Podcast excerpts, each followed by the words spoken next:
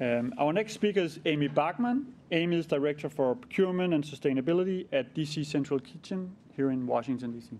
Amy, please.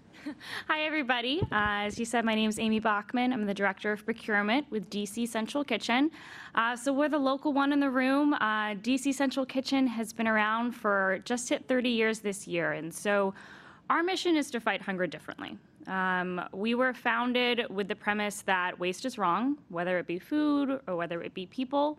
And so what we seek to do and what really our, our initial you know, work was taking food that otherwise would get thrown away, you know, from grocery stores and wholesalers and farms and restaurants, and bringing that all to a central space. Where we then use that food as a tool to train men and women who were coming out of homelessness or prison to help them get jobs going back to that sort of, you know, food is never going to solve hunger idea, we wanted to look at ways that we could flip the switch and utilize food as a way um, to train people and realize that, you know, educating people and, and helping them to get jobs is, is the best way to do that. So fast forward, you know, 30 years, um, our, our, work has, has greatly expanded. Um, we do, you know, recover food every day and we bring it to that central space. And our training program has trained hundreds of men and women um, in our culinary program. But we've, we've also really delved into how can we then create more jobs for our graduates. And that's really developed our social enterprise. So in addition to recovering food and providing meals to shelters, we are also a large social enterprise that consists of our contract with DC Public Schools. So we do 8,000 school meals every day, purchase food, but meals that are going into, into elementary schools and middle schools across the city. Um, additionally, we run a catering company to work to provide more opportunities for our graduates to find work, as well as a program called Healthy Corners that seeks to bring healthy, nutritious food into corner stores in mostly Ward 7 and 8, which are the most um, food desert and sort of impoverished areas of the city. Um, but going back to our food recycling program and kind of the heart of what we're talking about today, and most of what my work gets to be, um, we, we partner with all different um, types of companies around the city. We work mostly now with wholesalers, you know, places like Sysco Baltimore or Coastal Sunbelt uh, to recover produce and meat and, and, and dairy products that they otherwise wouldn't be selling. You know, products that might be nearing their expiration, but or just might, you know, not have a buyer for it. So many different reasons where, where product can kind of fall through the cracks.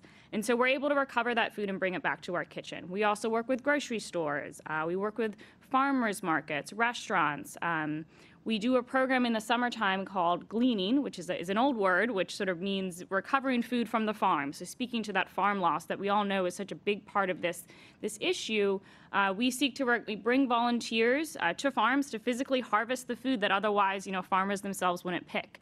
Uh, sometimes it's for cosmetic reasons. Other other times, you know, it's a pick your own farm, and people tend to knock off apples when they go to pick that perfect one, and five fall on the ground. And so we come by the next day and get all those fallen apples and make applesauce, or you know, send them out as a, as a healthy snack. Uh, about half of the pro- of the product that we bring into the kitchen is produce. That's definitely a huge, huge part of what we do.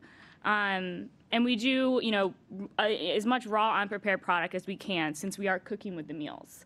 Um, and what we've realized in recent years is, uh, in the beginning of, with, of DC Central Kitchen's work, we worked a lot with restaurants. We worked a lot with prepared, catered food, and we've realized in recent years, since we are cooking from scratch, that food's really challenging to deal with. And we, we started monitoring our own internal waste and figuring out what are we not able to use. And so we've actually started partnering with other organizations in the city, one of them being Food Rescue US, um, which is a really cool organization that utilizes volunteers to actually pick up mostly prepared food and bring it directly to agencies that serve in house.